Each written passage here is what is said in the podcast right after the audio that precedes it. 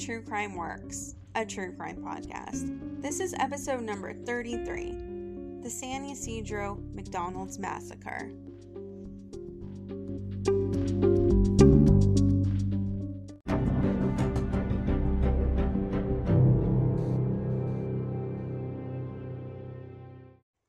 Hey everyone, welcome back to True Crime Works. I'm your host Ash, and this week's episode is about the San Ysidro McDonald's massacre. I actually hadn't heard about this, and that was until I did last week's episode on the University of Texas shooting, and I saw that that was at the time the deadliest mass shooting by a lone gunman in the United States until it was surpassed by the San Ysidro's McDonald's massacre, which is today's topic. And I decided that this would make another interesting podcast. So I decided to do some research and turn it into a podcast. So that's why we are talking about it this week. This was an act of mass murder which occurred at a McDonald's restaurant in San Ysidro, which is a neighborhood of San Diego, California, on July 18, 1984. The man responsible was 41 year old James Huberty. He would fatally shoot 21 people and wound 19 others before he was shot by a police sniper, 77 minutes after he first opened fire. And at the time, this was the deadliest mass shooting by a lone gunman in the United States until it was surpassed seven years later. James Oliver Huberty was born in Canton, Ohio on October 11, 1942. His parents were Earl and Icel Huberty. His mother was a homemaker and his father was a quality inspector. Both of his parents were very religious, and his family attended the local Methodist church. When James was three years old, he contracted polio, and at the time he had to wear braces on both of his legs. He made progress, but this still affected him, and he walked with a limp for the rest of his life. In the year 1950, Earl would purchase a 155 acre farm in Mount Eaton. The mother, Icel, refused to live in such a remote location, so she would actually abandon the family to perform preaching as a missionary in Arizona. And James would find his mother's abandonment so devastating that his father would often find the boy just sobbing in the family chicken coop. James did not have many friends growing up. He was a pretty sad child. He did, however, have an interest in target practice. And by his teens, he became a somewhat amateur gunsmith. He did limp a lot because of his polio, and his family was very religious, so he would refuse to socialize with his peers. And of course, this made him a target of bullies at his high school. He was an average student and graduated in the year 1960. In the year 1962, he would enroll in Malone College, where he would study sociology. But before that, he decided that this was not what he wanted to do, so he went to study somewhere else after Malone College. He went to the Pittsburgh Institute of Mortuary Science in Pittsburgh, Pennsylvania. He graduated from honors from here in 1964, and he was issued a funeral director's license. And the following year, he was issued an embalmer's license. He would meet his wife at Malone College, and in 1965, he married her. Her name was Etna Markland. Shortly after they got married, Huberty obtained employment at a funeral home in Canton. He was really good at what he did, but he was so introverted that he was not good with dealing with members of the public, which he had to do in his job. So his supervisors didn't really think he was a good fit for this job. But he did work in that profession for two years, and that's before he became a welder in Louisville. And he worked there for two years before he got a better paying job in June 1969. By the mid 1970s, he was earning about 25,000 to 30,000 per year. And in today's money, that would be about 121 to 145,000. It's just crazy how inflation is like that. After he started work for this firm, he moved his wife and himself to a three story home in a nice section of Ohio. In the winter of 1971, the home was destroyed by a fire. However, they were able to buy another house on the same street. And they also built a six unit apartment building on the grounds of their first home, where they managed that. And they had two daughters, Zelia and Cassandra, who were born in 1972 and 1974. Now, on the outside, everything seems pretty normal and almost great, but as you know, that's not usually the case in these stories. If it was, it probably would not be a true crime case. So, there was a lot of domestic violence going on in the house. And he would do things like slap or punch his daughters and hold knives to their throats. One time, Etna filed a report with the Department of Family Services saying that her husband had, quote, messed up her jaw.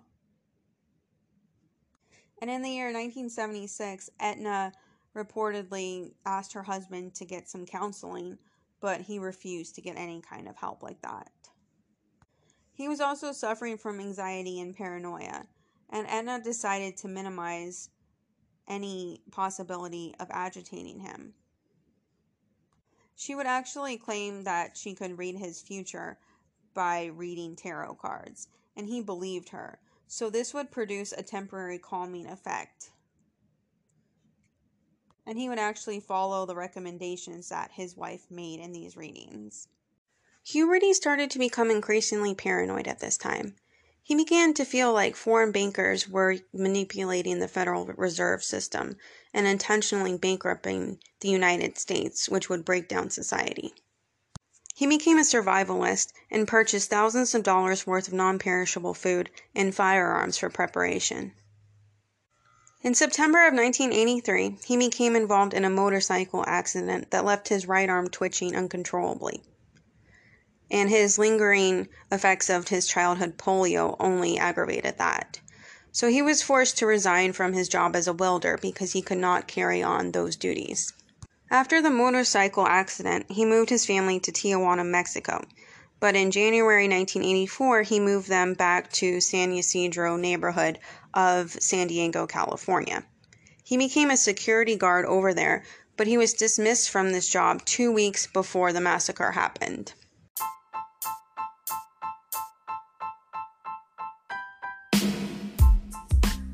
Today's episode is brought to you by Omio.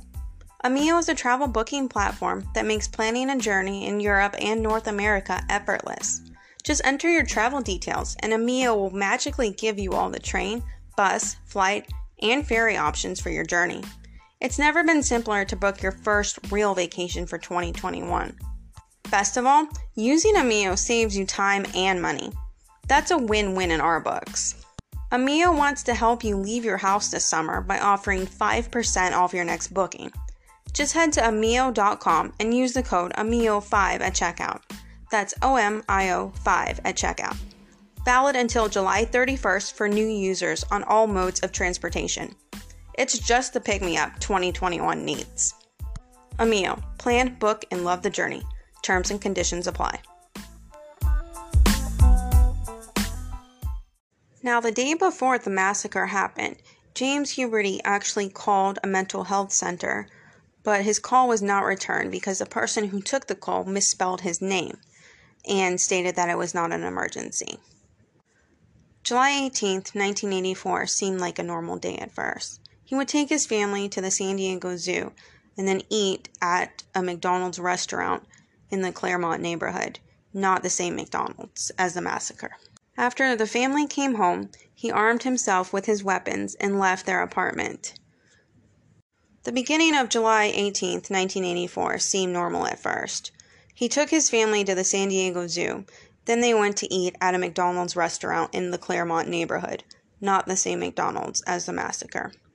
After he came home, he told his wife Etna that he was going to, quote, hunt humans, end quote. And he left. And she did not question this because she just thought this was not something that was seriously going to happen. She did not imagine that he was capable of committing something like this. Witnesses actually saw him walking with his guns in plain sight, and one of them called the police but accidentally gave them the wrong address, so they were not able to stop him. James Huberty walked into the McDonald's in San Ysidro at about 3:40 p.m. that day and ordered everyone inside to lie down. They did, and then he opened fire on them, injuring or killing them. He just started shooting anyone and everyone he could. The scene would last about 77 minutes, and he would kill 21 people and wound 19 more. Among his victims were a family of three slumped over a table, two children lying beside their bicycles, and an eight month old girl sprawled on the restaurant floor. At 4:07 p.m., then patrol officer Miguel Rosario arrived on the scene. He witnessed Huberty walk outside with his gun in his hand, and then he opened fire on the officer's car and shattered the car's windshield. He returned fire and did not know if Huberty had any accomplices or not, so he called for a code 10 to send in SWAT and then a code 11 to send in everybody. When SWAT arrived, Huberty fled back into the restaurant and a standoff started. Finally, a sniper named Chuck Foster positioned himself at a post office south of the McDonald's and was able to get a good shot at Huberty, who was near a counter. At 5:16 p.m., Foster fired one shot that pierced through a glass window and hit Huberty in the heart, killing him instantly. As I said before, the entire event lasted 77 minutes. 21 people died, 19 were injured, and a total of 257 bullets were fired by Huberty during the massacre. Investigators started to piece together the details of the crime and what really happened during the last day of Huberty's life. Most of them came to the same theory that Huberty was an angry loner who hated the world and himself.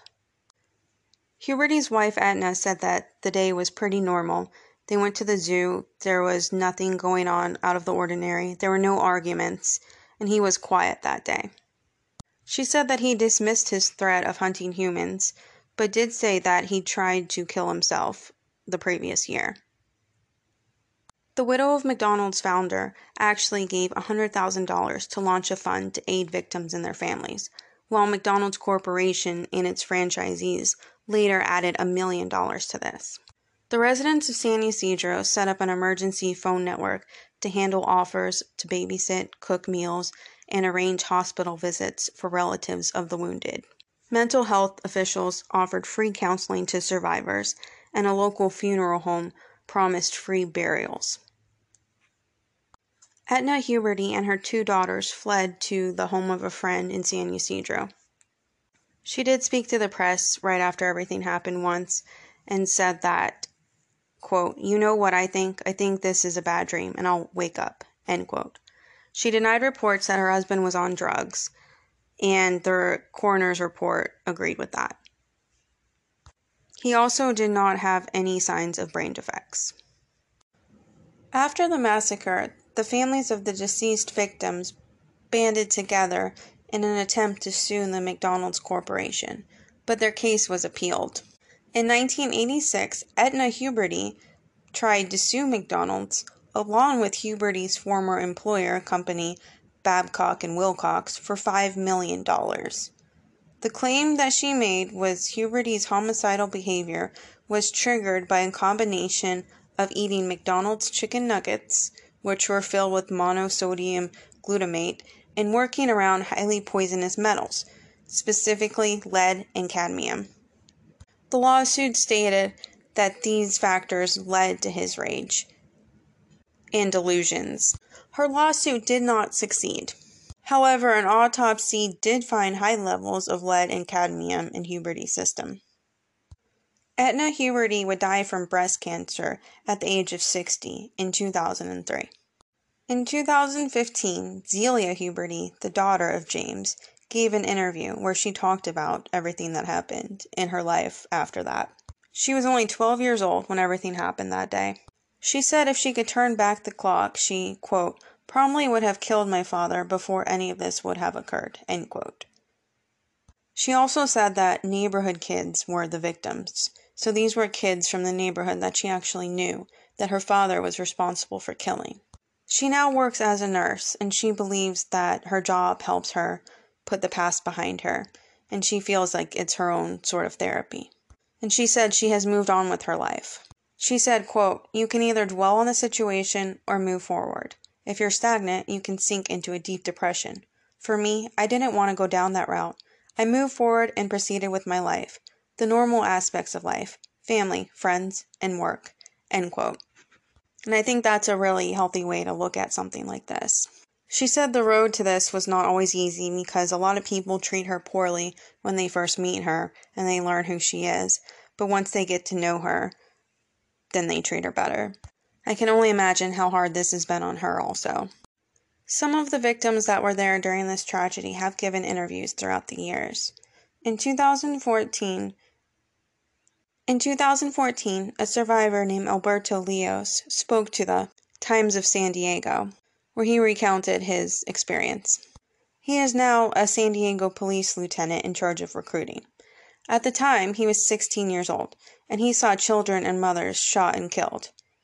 He and a few other coworkers hid in the back of the restaurant, but Huberty found them about 20 minutes after the shooting started. He killed his coworkers and Leos was wounded. And he said, quote, The hardest part for the last 30 years was living with the fact that I couldn't do anything to help them. I was in a position where I didn't have any kind of weapons to defend myself, to help them. He had five bullet wounds, but somehow he managed to crawl downstairs and hide in a closet. He stated the pain was so bad that he had to bite into a cloth so Huberty wouldn't hear him. He had no idea if he was going to live or die, so he just prayed. He said it took him four years to heal physically, mentally, and emotionally, although he does still suffer on occasion. The community and his family helped him get through this. He's been with the San Diego PD for 20 years. And he said, quote, I'm doing the best I can. I think I've come a long way, but I'm not done yet, end quote. That is very inspiring. And it's also amazing that he was able to survive something like that. To this day, no one knows exactly what made James Huberty commit such a terrible crime. Was it mental illness, or was he just a man who hated society and hated himself? We'll never know. But July 18th, 1984 is a day that many people will never forget. Thank you so much for listening to True Crime Works. I'm your host, Ash, and I really hope that you enjoyed listening to this episode. I know I enjoyed making it. If I could ask a favor, if you could please take a moment to rate, subscribe, and review wherever you get your podcast from. And if you could, leave a five star review on Apple Podcast. It really helps the show out and it helps others find the show. Thank you so much for your support. I really do appreciate it. Also, if you have any ideas for upcoming cases, you can either email me, truecrimeworks at gmail.com, or just send me a message on Instagram, and it's at True Crime Works. And be sure to follow me on there also. I check it pretty much every day. Thanks again for listening to True Crime Works, a true crime podcast. I look forward to talking to you next week.